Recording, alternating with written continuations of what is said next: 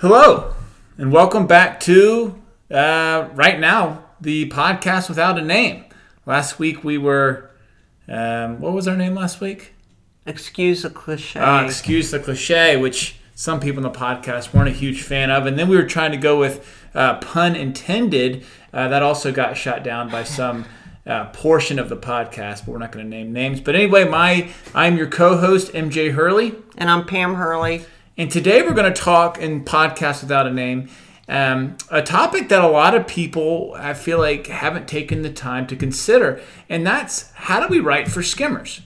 Right, and it's really important to write for skimmers for lots of reasons. One is that readers are extraordinarily busy, um, and so don't often ha- have the time to read. A second reason to do that is because writing for skimmers allows you to really emphasize the information that, that needs to be emphasized.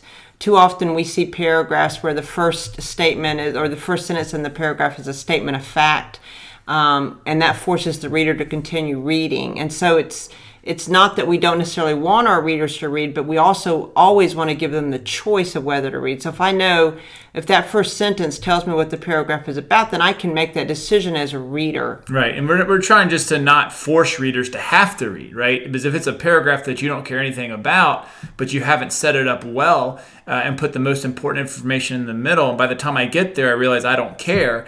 Uh, you know, that's a problem because we're wasting we're wasting readers' time. But um, you know, the other thing to start considering is, you know, readers inherently, most readers, I feel like, just don't enjoy reading, especially when it comes to work. Um, and so if we are constantly putting the most important information somewhere in the middle of paragraphs, then we're making them read more than they want to. And, and more times than not, when we force readers to do this, they are, are more likely going to stop reading, uh, which is uh, you know uh, a problem in and of itself because they might miss really important information when they when they make that choice.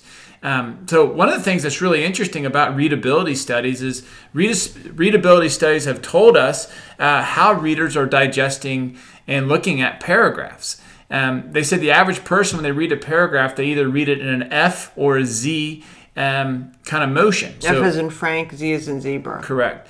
Um, you know, really focusing on that first and last sentences. Those are really the most read pieces of any paragraph. So it makes sense logically that we start thinking critically about what kind of information we're putting in those places. And often what we do is we put the most important information somewhere in the middle. A lot of us are victims of writing, uh, in fact, chronologically, which actually in most cases flies in the face of writing for skimmers. And the other issue is if, if you can learn to write for a skimmer, and again, as M J suggested, focusing on that first and last sentence um, primarily, the re- end result of that is you're going to have these nice, tight, cogent paragraphs that aren't, you know, all over the place, that in, and that and that include, as you remember from seventh grade, one idea and one idea only.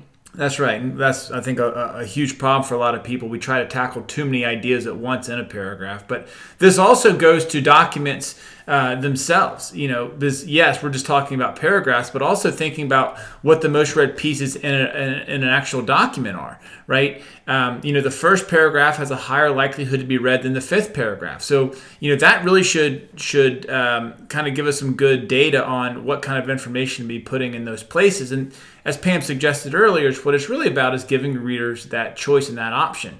If I don't want to read it, you know, tell me up front what it's about so I can make that choice for myself and not having to make me read three or four paragraphs before I get to some sort of point and then realize that I didn't care in the first place. And of course, all of this goes back to, you know, knowing who your readers are, analyzing those readers, which we'll talk about in a later podcast. That's true. And the other point to that is, um, you know, importance can change based on reader. You know, what you think is the most important information, the reader may not uh, agree with. So, you know, you have to really take a good uh, a good look at who you're writing for and and start and what you're and, and, and what you're trying to accomplish and what you're trying to accomplish. But you know, start thinking about what it is that they find to be the most important. But there's lots of ways to get it done. But um, that's in a nutshell. You know, start thinking about how to write for a skimmer. Again, a topic that in our estimation is often overlooked.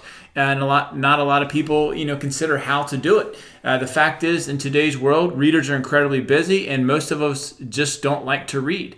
Um, so start thinking about how to write for skimmers and how you can improve uh, the readability and the usability of your documents. Anything else to add? No, that's it. So hopefully we'll have a new name by uh, by next podcast. We are looking at thinking about breaking grammar, which I really like, or so you think you can write.